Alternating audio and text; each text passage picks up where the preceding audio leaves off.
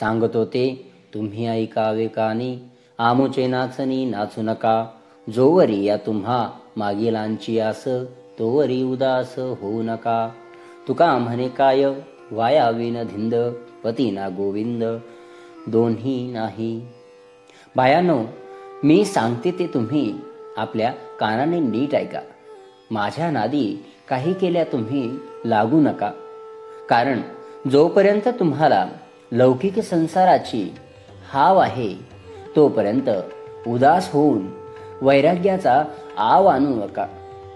तुम्हाला महाराज म्हणतात तुकाराम महाराज म्हणतात की अशामुळे काहीच पदरी न पडता तुमची फजिती मात्र होईल. इकडेही पतीची मर्जी घालून बसाल व तिकडे परमेश्वरासही मुकाल.